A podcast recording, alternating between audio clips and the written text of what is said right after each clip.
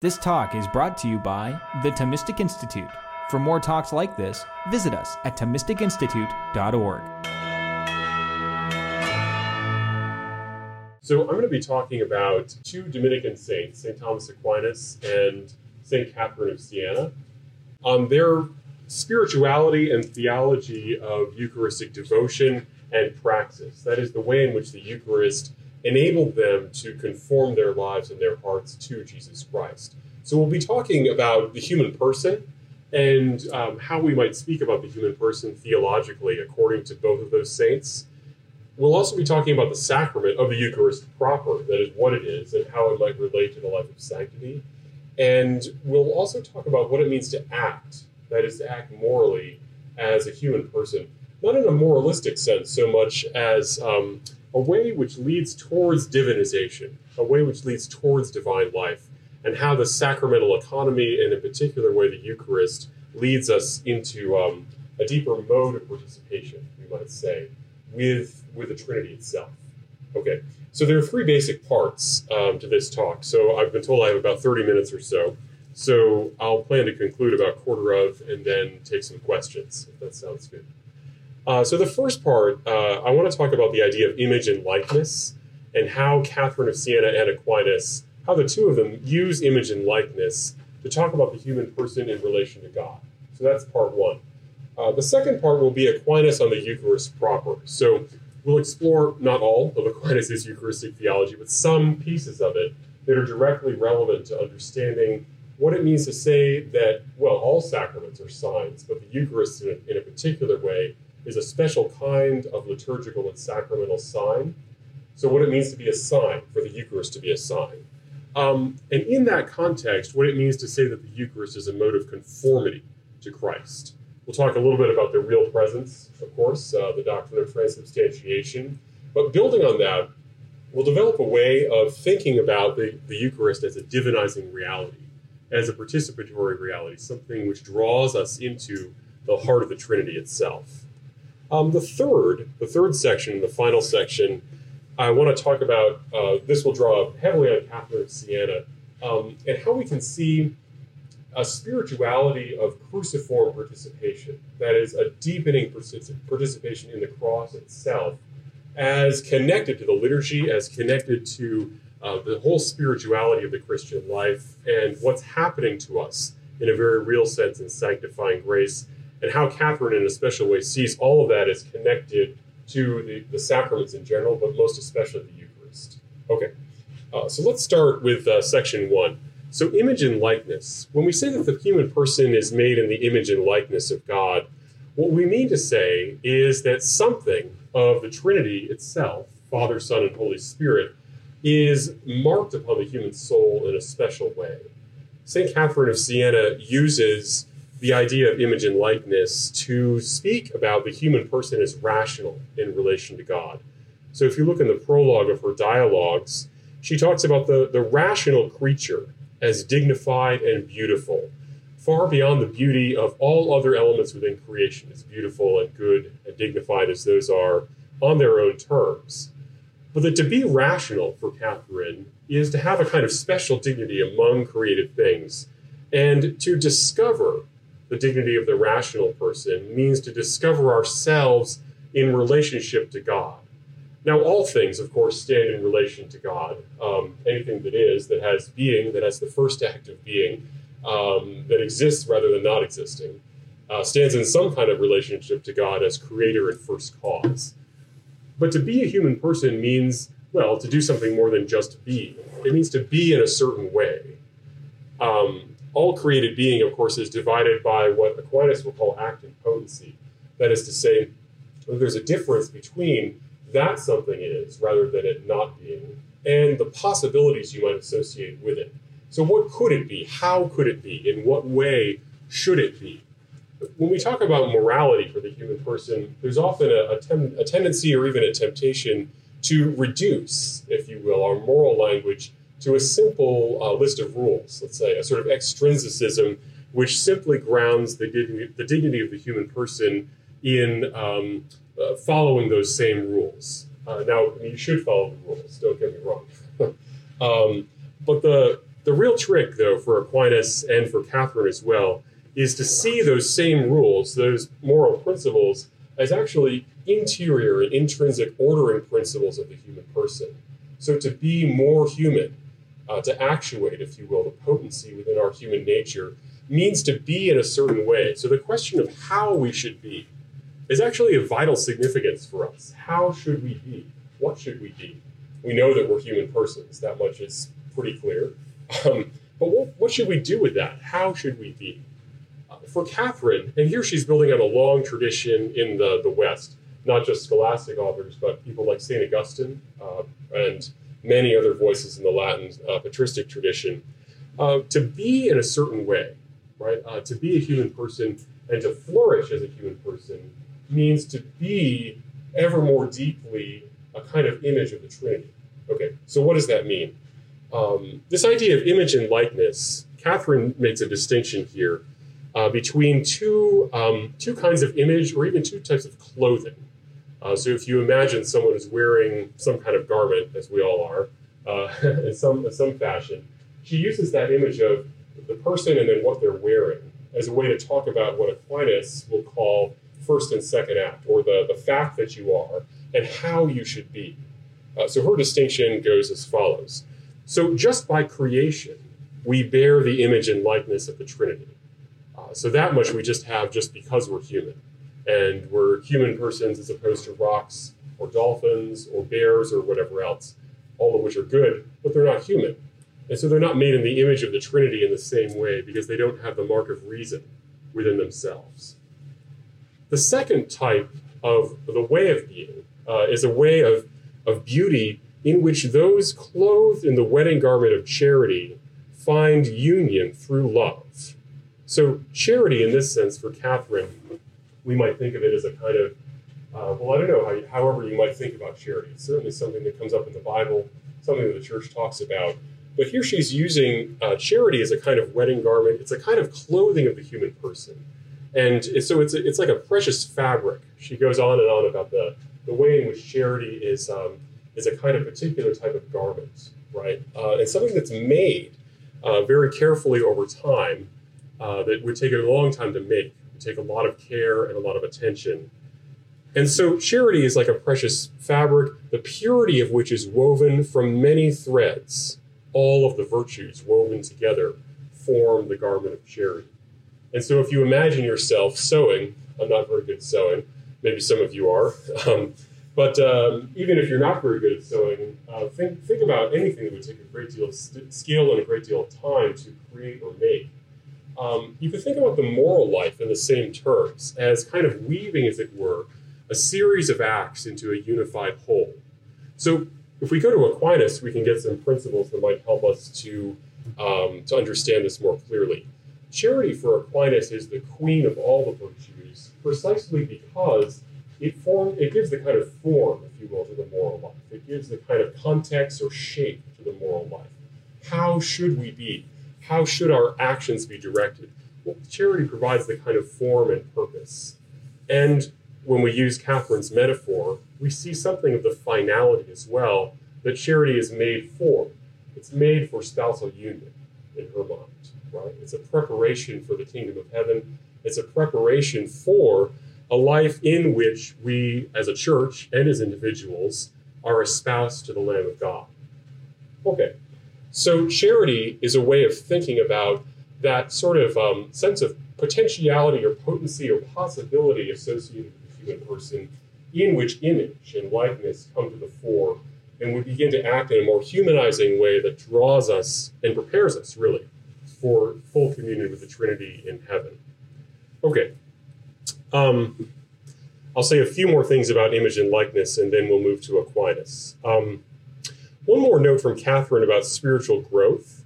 So we've seen how image and likeness have to do with the specific identity of the human person as rational. And there's a lot we can say about that. Aquinas and Augustine have a lot to say about what it means to be rational as a human person. And that's really different from more modern, particularly ideas from the early modern period about rationalism, right? We can talk more about that if you're interested. But this is a specific understanding of reason which has a divinizing teleology to it. To be more rational is to be closer to God, for Aquinas and Augustine and for St. Catherine as well. And that type of growth, again, for Catherine, you can use the image of being clothed in charity. Another image she uses is that the Trinity is a kind of mirror, right? If you look in the mirror, you see a reflection of yourself. But what Catherine wants us to see more deeply is the image in the mirror. And the Trinity is the mirror, as it were. So if you want to know what it means to be fully human and be drawn more deeply, well, into our own identity as image, you look to the exemplar. You look to the mirror itself. And the divine nature ends up providing us with this kind of reference point for the moral life. Okay, one final idea from Catherine, and then we'll move on to Aquinas. That's the idea of a tree planted in the soil. She loves metaphors. She's got 1,000 of them, right? So this has to do with a tree planted in the soil. Now, the spiritual life, in this sense for Catherine, you're the tree, right? And humility itself is the soil, right? And so she has a very elaborate metaphor of all the different branches representing different virtues and different acts within the moral life. But all of that is rooted in a particular kind of soil. The soil of humility, if we break it down for St. Catherine, is really what allows us to see ourselves as image, right? There's a certain type of pride, which we're probably too familiar with because of original sin, which is resistant to recognizing the truth of image within ourselves. We might not be used to using that language to describe it, but we have a, an irrational, perhaps, an unreasonable sense of self-autonomy, which thinks of ourselves without reference to the mirror, right? Without reference to the divine nature. I decide for myself what's best. I make my own plans. I decide what constitutes excellence for me. There is a certain degree of activity that's proper to us in self-determination, but that's couched within the divine agency by which we're made and towards which we're directed, right? So there's no understanding of the human person which is complete, which is outside that frame of reference, which is the divine nature and the Trinity itself. Okay, so Catherine's metaphor concludes in this way. What type of soil do you want to be planted in?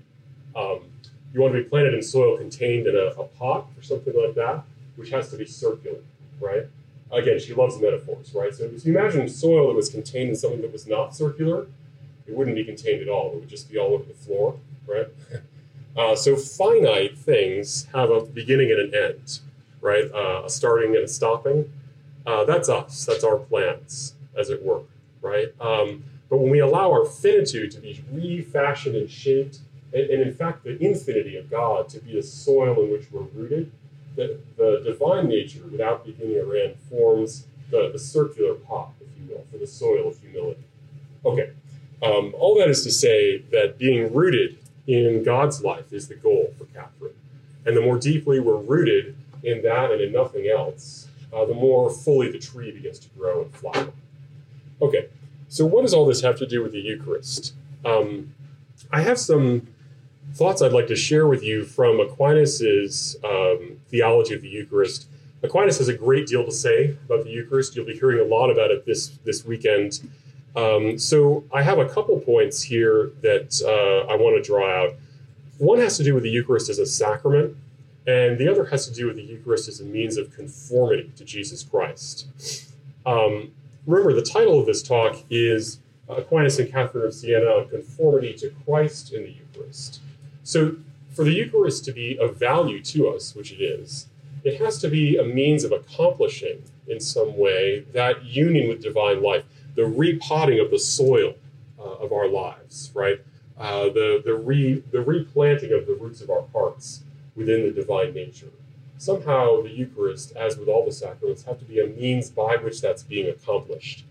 Now, all the sacraments, whether we talk about the Eucharist or baptism, holy orders, or last anointing of the sick, or anything else you want to name, any of the big seven, all of these are what Aquinas is going to call instrumental causes.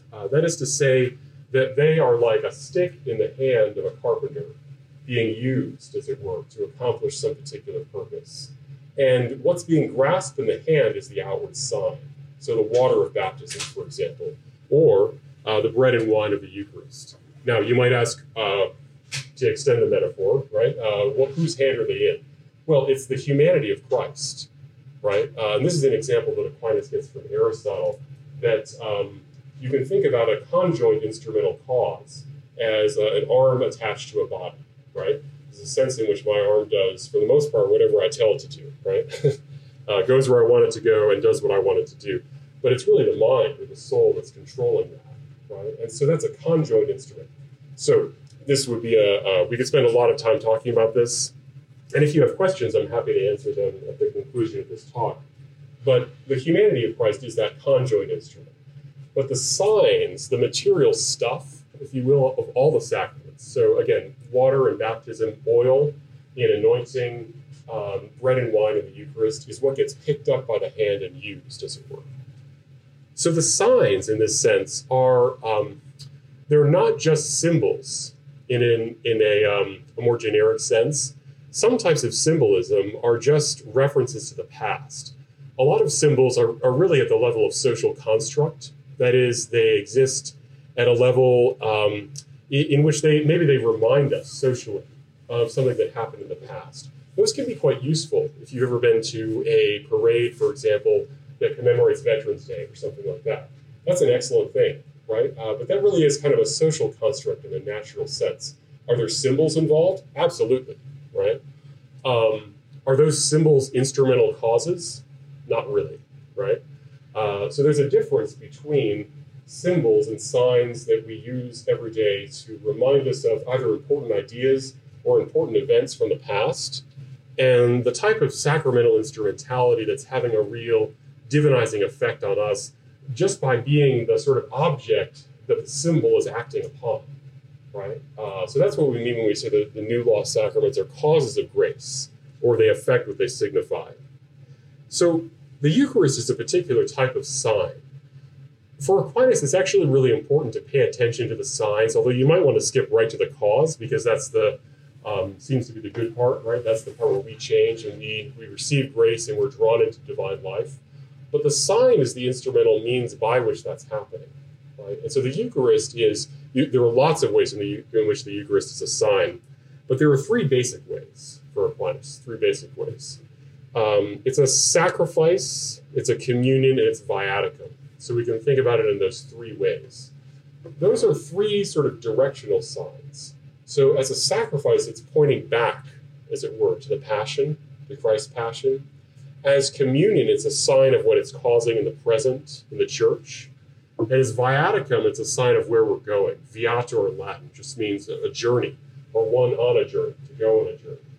And so viaticum is food for the journey, we might say, or a means by which we journey towards a future event. Okay, so the Eucharist is a sacrament because it's a sign in those ways and because it's an instrumental cause of something in particular. I'll say just a little bit about sanctifying grace in this context, although we could spend a lot of time talking about this too. But the Eucharist is a particular means of causing sanctifying grace within the soul. What sanctifying grace is, effectively, is a change at the deepest level of the person. There are some accounts of grace, let's say, in the popular mind, certainly that have been popular in certain brands of Protestant theology, which tend to view grace or sanctification as entirely extrinsic, as if it's simply snow covering up the human person or something like that. That's not what Aquinas means, and that's not what St. Augustine or St. Catherine mean either. Grace in this sense is really an intrinsic change at the deepest level of the essence of the soul. And it's so powerful that it has the effect of changing. It doesn't change us essentially, as if we're human persons and now we're something totally different, as if we're changed into elephants or something substantially different. But it bends, as it were, and renovates and renews and restores and elevates the whole of what Aquinas and the Thomistic tradition will call the analogy of being. That is the way we talk about that relationship between existing and then the possibility of potency, the whole scope of possibility for the moral life that lies open before us. All of that is, in a sense, sort of picked up a notch, elevated, as it were. And what that means for Aquinas is that all of the possibilities of acting as image now are more than just a kind of distant representation. that's the Trinity. I kind of look like the Trinity, right? I'm an image of the Trinity. That's a good thing. That's the best thing in creation.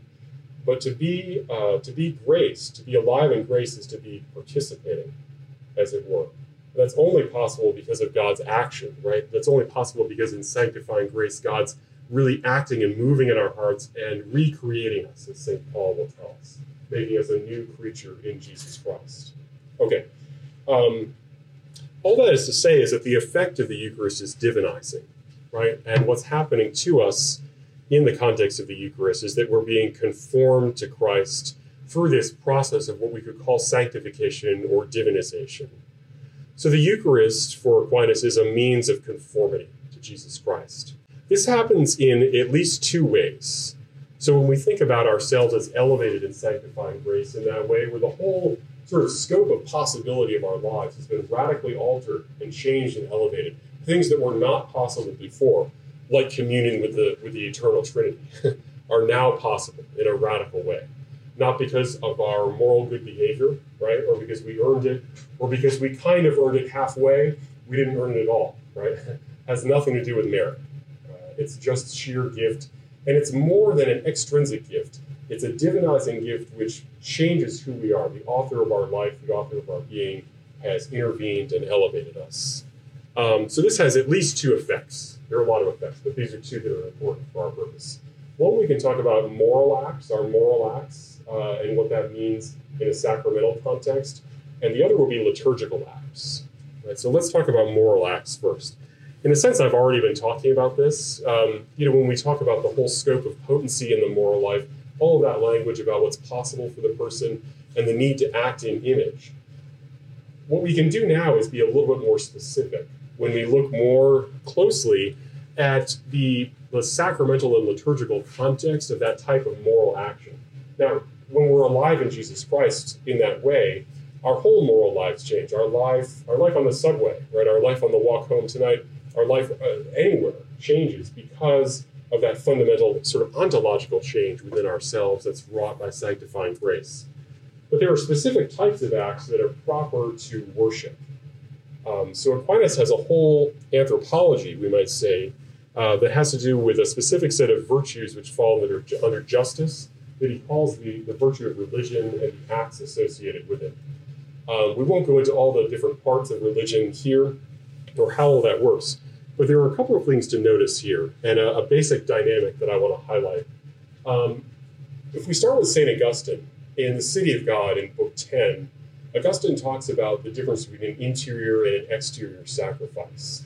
So the sacrifice of the heart is signified, as it were, by exterior acts. So in the sacrifice of the heart for Augustine, we could also call that devotion, a kind of interior reverence or longing for God.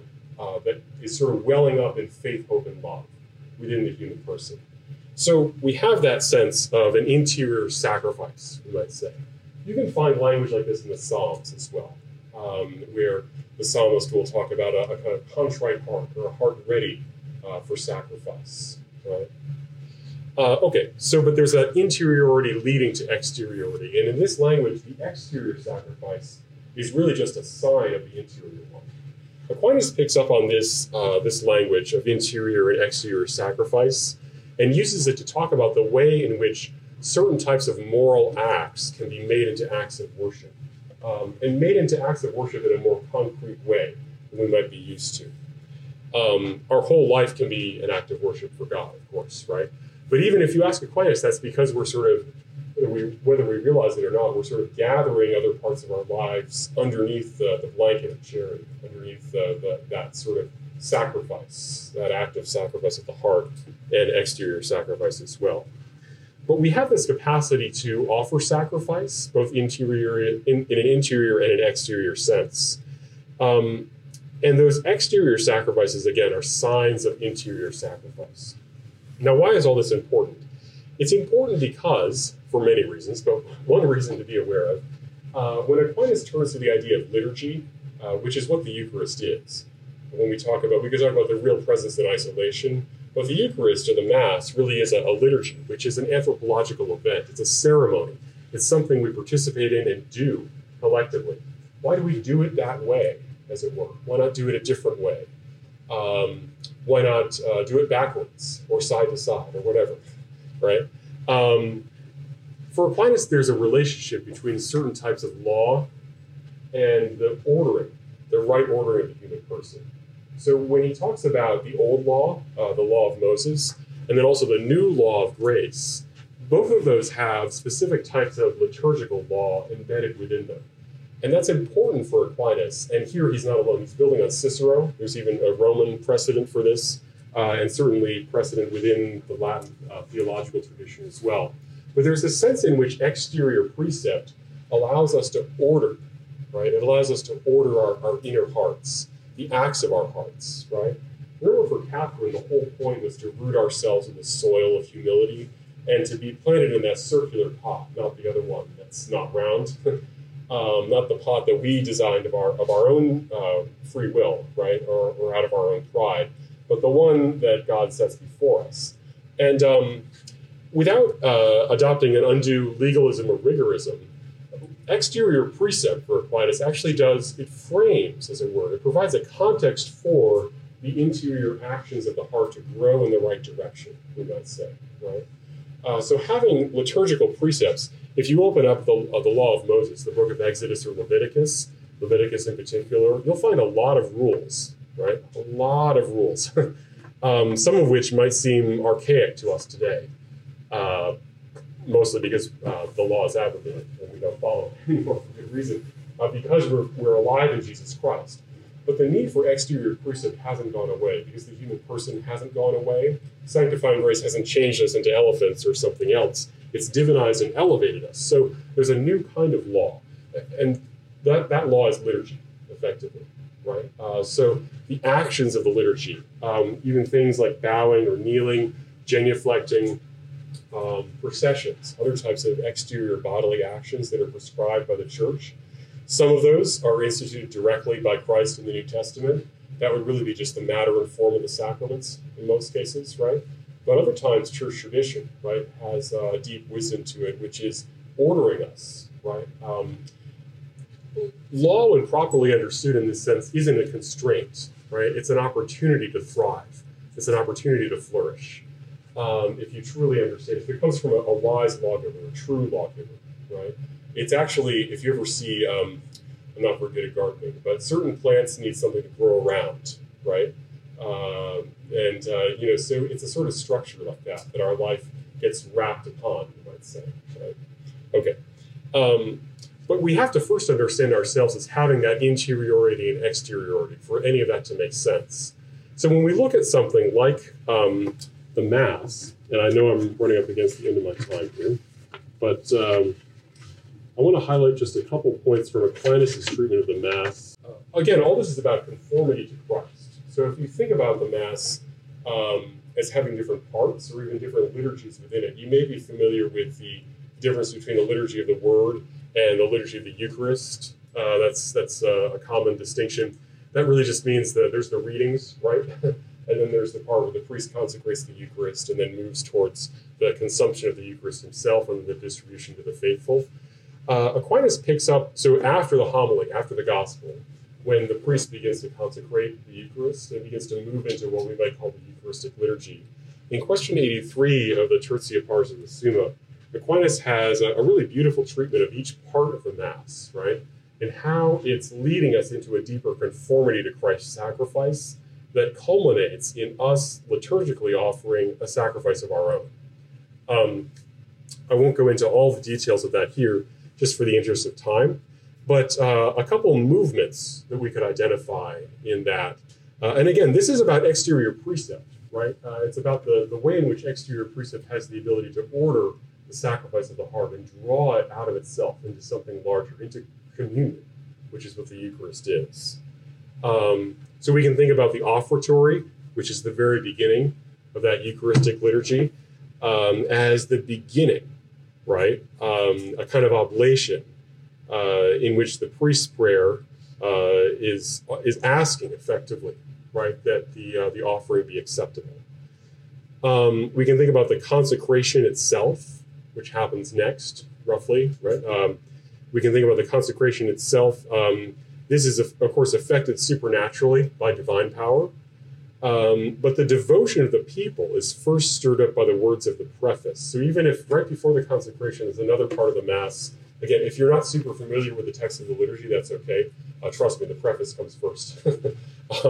But the preface, if you pay attention, you can hear it. It's often sung. It's a long prayer that has, it's different for different seasons, have different prefaces, different days. There's actually a lot of different options for the saints. But all of them are prayers which are intended to stir up devotion.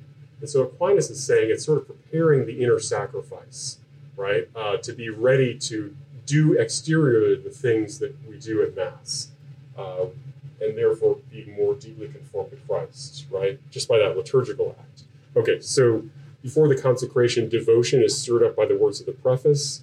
The Sanctus follows as a further act of praise by the people. And the priest commemorates those on whose behalf the sacrifice is offered. At the consecration itself, the priest prays for those who will receive the sacrament's effects, then performs the consecration using the words given by Christ at the Last Supper. Finally is the reception of the Eucharist, first by the priest and then by the people. There's a great deal of debate in the Dominican and Thomistic combinatorial tradition about the idea of the Mass as a sacrifice and how specifically we should talk about that. We don't need to allow that to detain us here this evening, but there are a lot of Dominican Thomists who see that act of consuming the Eucharist. I'm thinking particularly of Domingo Bañez here and other Thomistic theologians as well, who see that act of consuming the Eucharist, first by the priest and then by the people, as a kind of consummation of the sacrificial offering. It's represented in those external acts of the virtue of religion that the liturgy is drawing us into. So we're becoming communion, as it were, through that corporate activity that we call liturgy. Okay. There's a lot more that can be said about that, but since I'm out of time, but I'll close with some more thoughts from Catherine of Siena, just to bring us full circle here. No pun intended. Another metaphor that Catherine has for talking about divinization and specifically the Eucharist, right, as a means of divinization, is the idea of water and fish in water, right? So Catherine, when she herself receives the Eucharist, when she comments on this in the dialogues, you know, again, if you think of the whole liturgy, it's building up to that consummating moment where the sacrifice itself, we could say, is consummated in a sense through reception, where the real presence of Jesus Christ is received. Catherine says that at that moment, you know, the divine nature was in her the way that water is in a fish. Fish is in water and water is in the fish, right? That she understands herself to be swimming, as it were, in Trinitarian communion. So we can talk about an anthropology of Trinitarian image, an anthropology of sanctifying grace in the abstract, but where this becomes concrete in the real experience of our lives and in the real exercise of our moral lives, that movement from act to potency, is within the structure of the liturgy as a context for divinizing human action, where we find this kind of heightened communion, where we live, as it were, in the water as the fish do, where we swim in the divine nature. Well, you know what? I'll stop there. I have more metaphors from Catherine if you're interested, but I'll stop there for now since I know I'm out of time, and I'd love to take your questions if you have questions. Our help is in the name of the Lord.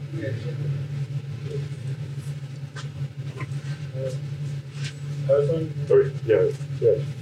I was wondering if you could, you said the need for exterior precepts does not go away with sanctifying grace, and you mentioned God does not. Well, sanctifying grace has an effect on us in an interior sense. It does. When we were baptized, we become ontologically a different being entirely. There's a markation on our very existence. Yeah. And you mentioned how, since sanctifying grace is interior and exterior, but I'm curious how that flows from the anthropology and the distinction therein. It's like if we were to defend, okay, the need for the exterior sign as an actual means by which our interior is affected, how do we debate that from the nature of humanity and its relation to sanctifying grace? Does that make sense? Okay, yeah, I think I'll well, let me know if I'm not on target here, but what I think you're getting at is maybe there's a difference between what sanctifying grace is anthropologically and what's caused by the sacraments in that sense, or why you would need one in place of the other. Is that soundtrack? Or, yeah. Yeah. Okay. Well, the true, a more technical answer, if that's helpful, sometimes that's helpful, sometimes it's not. But a more technical answer from the Thomistic tradition would be that what the sacraments are causing are modes of sanctifying grace. So the later Thomistic tradition, John of St. Thomas and others from the 17th century and on, will develop a way of talking about you're not causing something different, like you have sanctifying grace and then you're causing more of it, in the sense of like, okay, so you could think about the sacraments or grace, the life of grace, collecting graces in the plural, like Happy Meal toys, right, or something like that, or you know, whatever, you know, it's stuff, you know, and you sort of collect it all. But the problem when you reify it as a subsistent thing like that individual, whatever it was you got in the Happy Meal or whatever it is, you know, it's not actually part of you, like it's not part of your essence. So you really need sanctifying grace to be like in you, right, at the deepest core, but then to also be caused and stirred up by sacramental encounter. So by baptism, but then also by sacraments that you receive all the time, like the Eucharist and confession.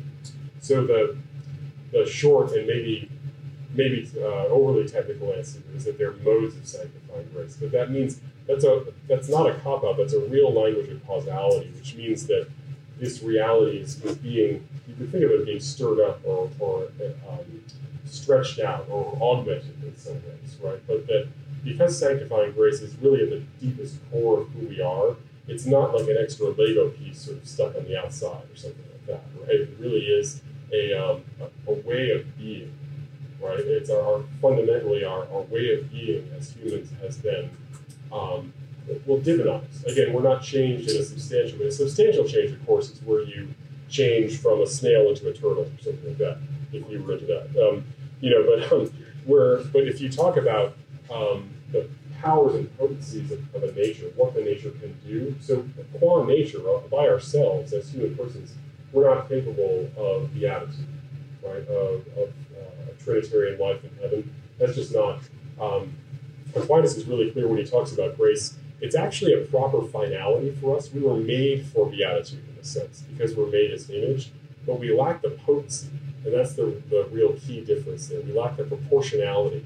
So we're in this difficult position, even if it hadn't been for original sin, which again throws a wrench into the whole thing, and darkens our intellect so we don't even realize who we are or what we're about. But that we have this kind of supernatural finality, or this final end, if you will, in the final sense, which is Trinitarian communion, just because of what we are as image and what reason is. But we lack the proportionality according to our nature to act in a way that attains that end. And so the infusion of sanctifying grace, which comes with the virtues and gifts, so the virtues of faith, hope, and love, other types of infused virtues, and the gifts of the Spirit, fixes that problem. The proportionality problem gets fixed, so that what we were made for is now becoming a reality as we grow into that, as we, in that second act, that sphere of potency or possibility is our moral lives, beyond the fact that we're human or the fact that we are in a state of grace. As we grow, as it were, and actuate our potency along a certain path, you know, we become more and more participants in that supernatural finality, even in this life, although it will always be impartial, certainly in this life, even for the greatest saints. I mean, they know it better than most of us. That's kind of different. They know how imperfect they are and how much they have left to do, you know. But that sort of journey is beginning in sanctifying grace. And the fundamental change has already happened, even if there's a great deal of work left to do in the moral life. Sometimes the moral life has to do with correcting faults. I used to act this way, and now I see that was super sinful, so I try not to do that anymore, and I'm doing this other thing, right?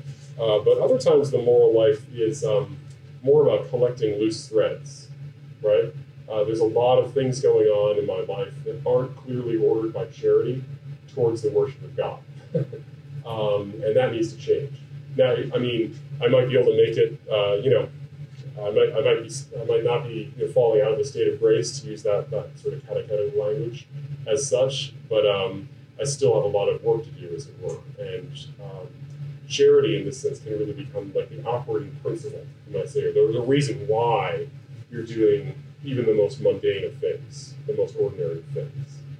So that type of growth in actuality, in the second order act, if you will, the second dimension of our life, the moral dimension, sometimes it has to do with collecting those loose threads and driving them towards the purpose of worshiping God. And that's where the liturgy, like those external acts that we're asked to do, structure us in that sense. They give us a means of, an opportunity to form the devotion of our heart. I suppose we could just not do it, right? I mean, you could show up and resist that or not pay attention.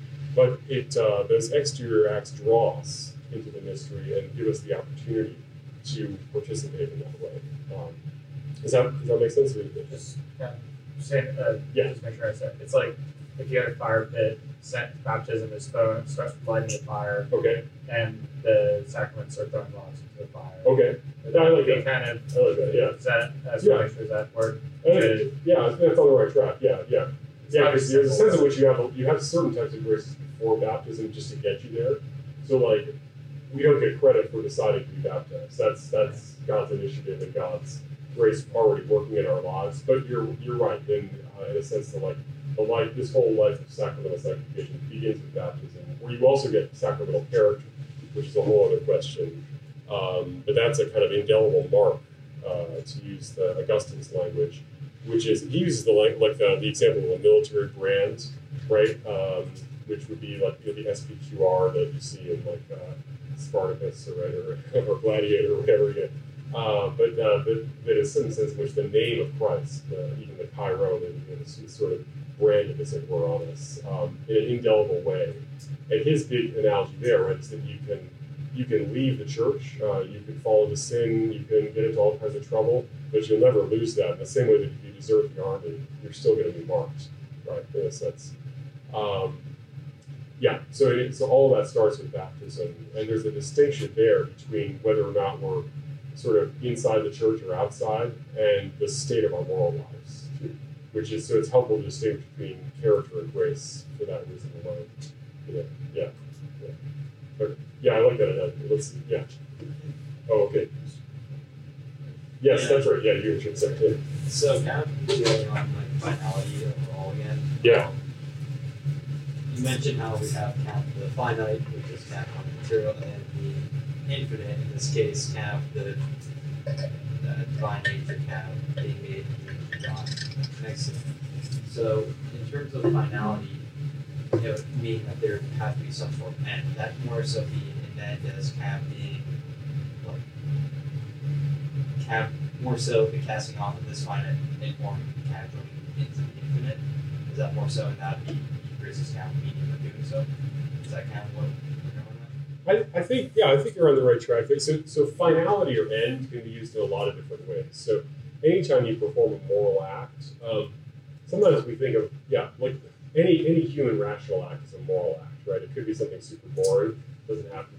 It could be like I'm walking over this way now. Well, I mean, there's a sense in which I decided to do that rationally, and that's distinct from what Aquinas and Aristotle would call acts of man, which is like you know, your hair growing or something like that, which isn't a rational choice.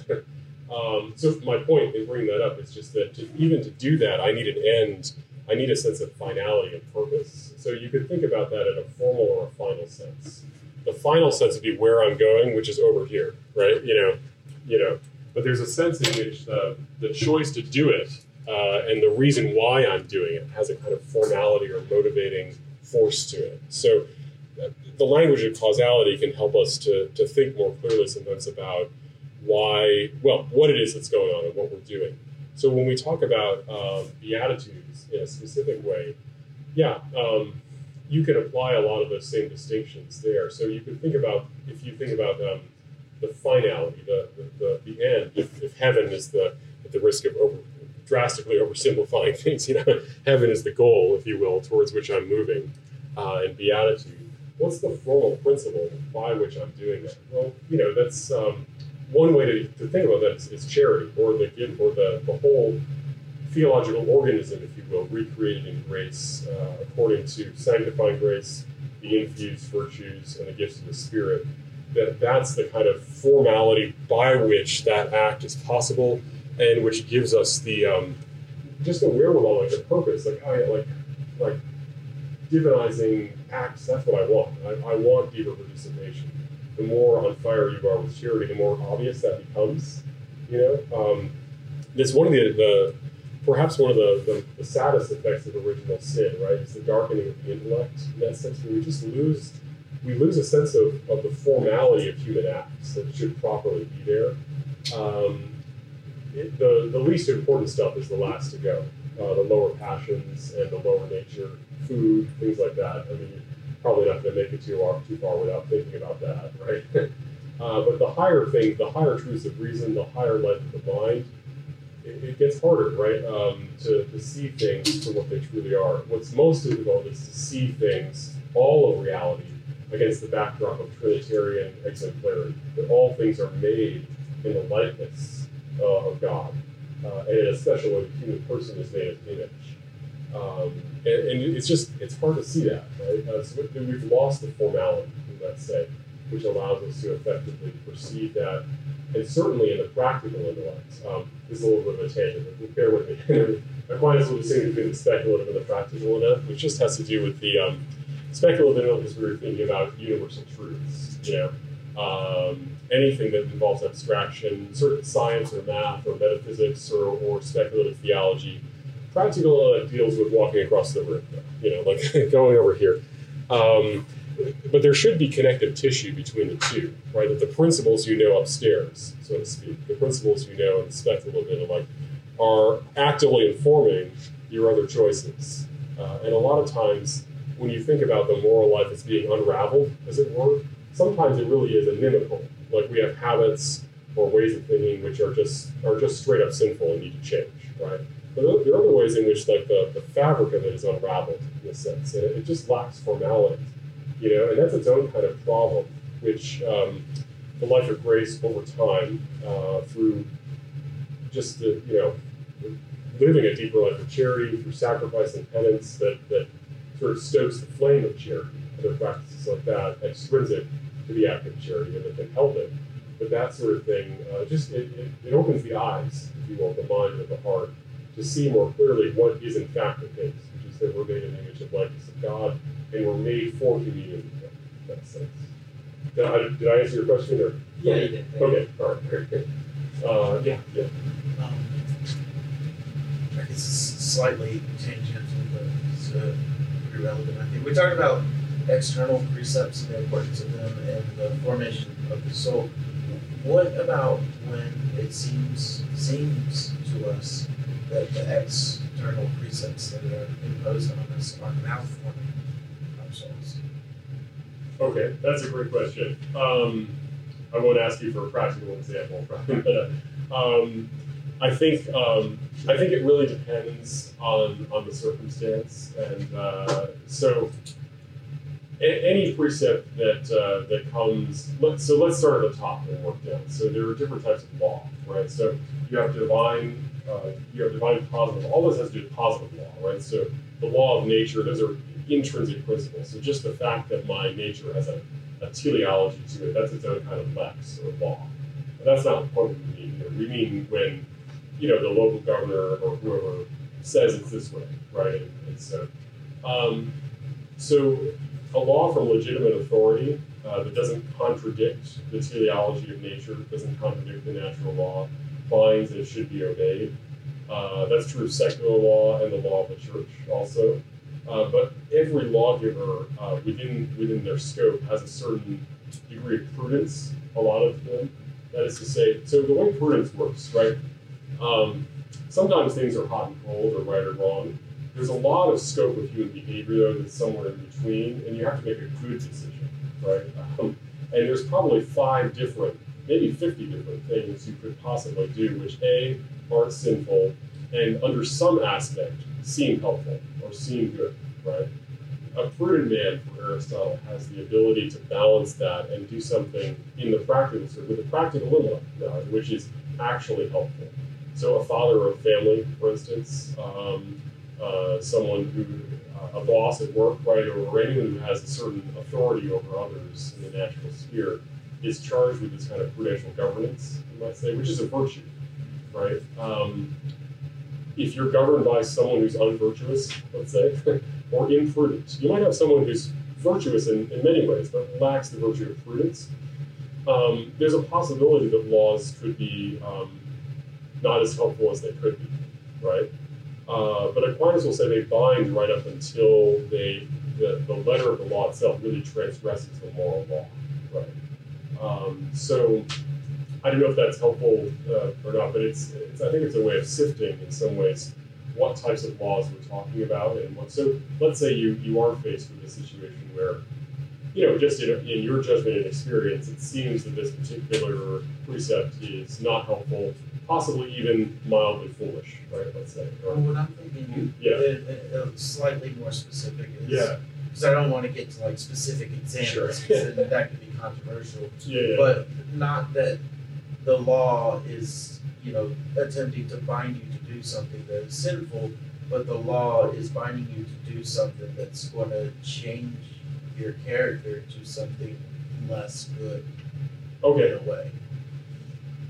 Yeah, I think, let's just take the example of a civil ruler, right, who governs his kingdom foolishly, right? I mean, you know, he's a legitimate king, and you're his legitimate subject, but he's not a wise man, and he does foolish things, silly things, and, you know, has all sorts of rules that aren't helpful and don't make sense. To the extent that they're binding laws, they're true laws in as much as he has the authority to make them, and they don't contradict natural law or divine law. Okay. It can be very frustrating to live in a kingdom ruled by silly laws, right? I think at a certain point, you know, yeah, so they're, in as much as they're binding, you're bound to the letter, right? You're not necessarily bound to think that they're the best of all possible laws, right? Or the best of all possible precepts. And if you feel, sometimes you might even make a subjective distinction that, like, this particular precept, let's say, I recognize its authority, I'm not questioning its authority as such. I'm not saying it contradicts the moral law, but it's not helping me. It doesn't seem to be helping me. So there, I would start to cast about for other means by which I could help myself, by other types of means that would really give me what I'm looking for. If it's in the spiritual life or something like that, you know, what's missing here? Because, you know, maybe that's a question I could be asking myself, you know, in terms of, but I think, yeah. So the example I gave is extreme in terms of the fool that he's king, and all of his laws are silly, right? But I think in most practical human situations, you're going to encounter a certain degree of fuzziness, let's say, where people's prudence is incomplete and its practical implication is a little bit incomplete. And part of being part of a communion, whether it's a national communion of citizens in a, you know, state or part of the church, also I think, you know, is sort of leaning into the communion of the group in a sense, right? They're like, this is an imperfect situation, but how can I in virtue be a source for greater good here? You know, it's going to build up the communion rather than, you know, tear it down in some way or you know, create some other kind of problem. I don't know if that's, there is no easy answer to this, I think. No. But I don't know, is that helpful at all? Or, yeah. It's just something I've been thinking about for about a year and a half. Okay. Yeah, I think there's a certain virtue to accepting in patience and humility situations that are beyond our control, right? That this, you know, whatever it is out of my hands. I'm not the king. You know, I didn't make these rules, but I'm, you know, I am going to, in due diligence, do what's asked of me and work towards a better solution that way. You know, Yeah, and I think that can apply to lots of things. You know, it can apply to life in a parish. The liturgy, the ideal of the liturgy as it exists in St. Peter's Basilica, is not often what we encounter on a practical level, right? You know, but there's a beauty there, right, to the practice of communion in a particular place, with all of its imperfections sometimes, or it's all its humble aspects, right? But if you lean into that as it were a virtue, there's a lot for you and for others there to be found in the communion of the Eucharist, and in all sorts of other aspects of life as well.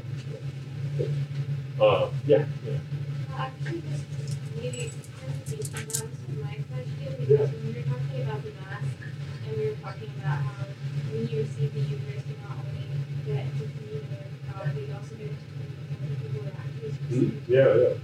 For me, getting to communion with God is a finality of like the spousal union. It makes a lot of sense. But what value does that communion with others kind of, and what does that result in, the finality? Oh yeah, that's a great question.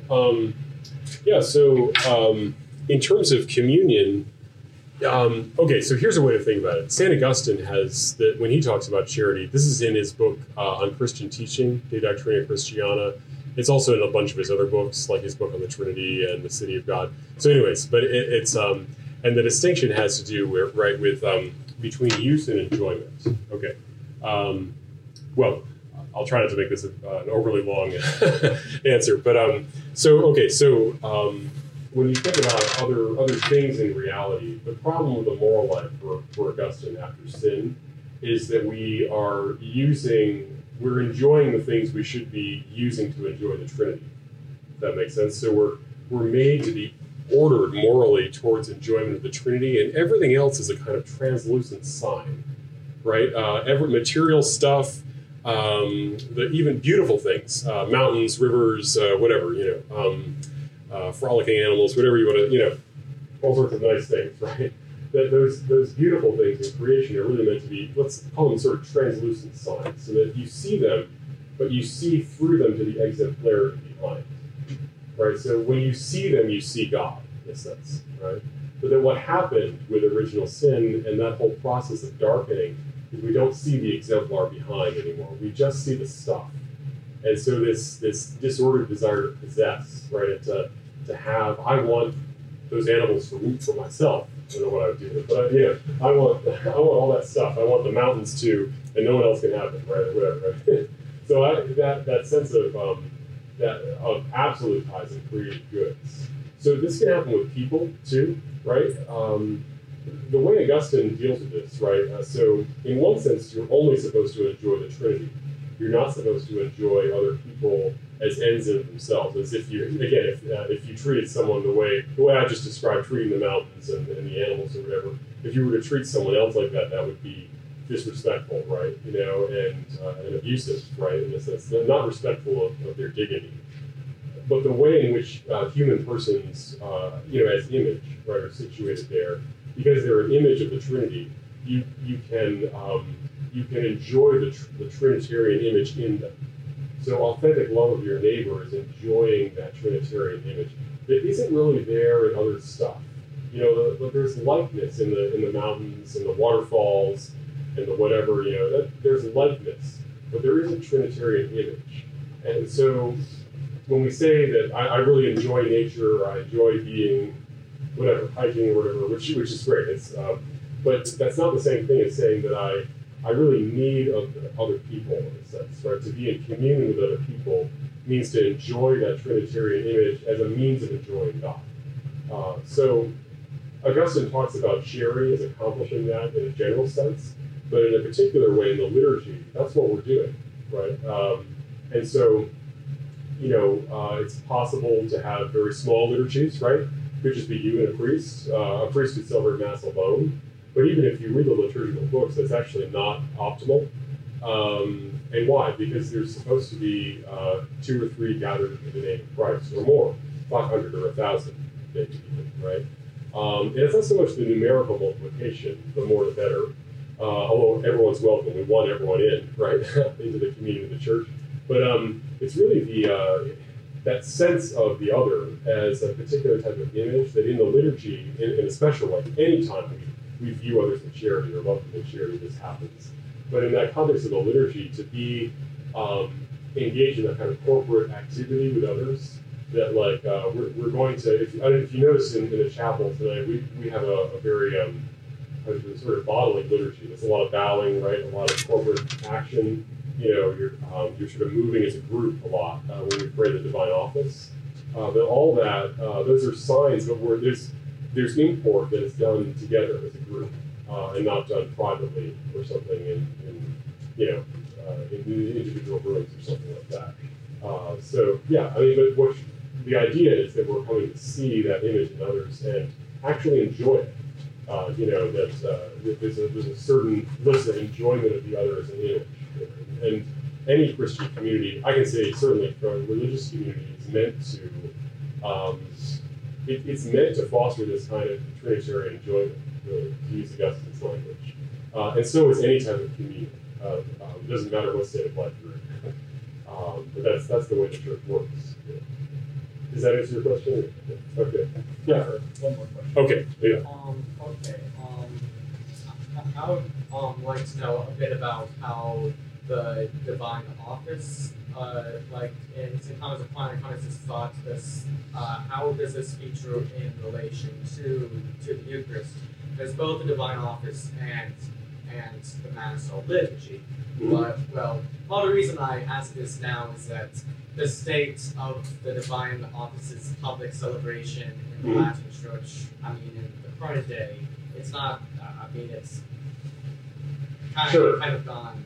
Yeah. Gone low, and I think that part of it might be that that people understand like going to Mass to receive communion, but I don't think there's much of a connection between like the Divine Office and the Mass. Yeah, that's a great question. So as a counterpoint, as you may know, the Eastern churches, many of them at least, Eastern Catholic churches and even the Eastern Orthodox churches that aren't in communion with us, the situation is almost reversed in the sense that you normally would only have the Eucharist on Sundays. You wouldn't have daily Mass, but you'd have daily Divine Office with the priest or deacon officiating, and people would go to it the same way if you go to a parish church. There's people there at 7 o'clock in the morning or whatever, you know, for daily Mass. That is to say, there's, let's say, in the lived experience of the Latin Church, there's a strong emphasis on daily Mass as kind of a everyday sort of liturgical nexus of a lot of people's spiritual liturgical lives. So for Aquinas, one example you might think of is, so for the Feast of Corpus Christi, he wrote the entire office, the office that's still used in the Roman Breviary, he wrote, right? So he sees the hymns. Sometimes you find those hymns, like the Pange Lingua or these other hymns, just sort of isolated or used in adoration, which is cool. That's a good way to use it. But like those things were meant to be used as a specific text within the liturgy, right? As the sort of culmination. Anyway, so it used in an older version of the Divine Office, particularly for Vespers and Lauds, the hymn was actually the center point of the office. So you sort of climbed up the mountain of the Psalms, and then there was this hymn, you know. Some of the minor hours didn't work that way, but you had this kind of culminating moment. But so to be sort of led towards this sort of summit where you're singing a deeply theological hymn about the Eucharist is, I think, would be a good example of how for Aquinas the Divine Office prepares you for the Mass. And even if you look at like the general instruction for the Roman Breviary today, which is just, if you have a copy of the Roman Breviary, which you very well may not, that's fine. But it's a 4 volumes, and the first volume is a long theological introduction, which talks about the Psalms as a special way of preparing ourselves for other forms of liturgy, particularly the high point of the Mass. You know? So there's definitely a deep and intrinsic relationship between the two. And I think in lived experience, this is certainly, I mean, this is what more, let's say, pre-modern religious communities, religious communities founded before the Council of Trent, like us and like the Benedictines do, basically. as a way of living out the virtue of religion. If you're not a Cartesian, right? If you don't think that, if you don't have a rationalist conception of the soul floating in a vat or something, if you think that if you're a moderate realist, to use the Aquinas language, you think the body's important, not absolute, but it's a part of being human, is to be a soul united to a body. Then it actually becomes pretty spiritually significant what you do with it, right? And to have liturgy as a way of sort of shaping that, not just individually, but corporately and socially, is actually really important for us, no matter what stage of life you're in. So, okay. All right, great.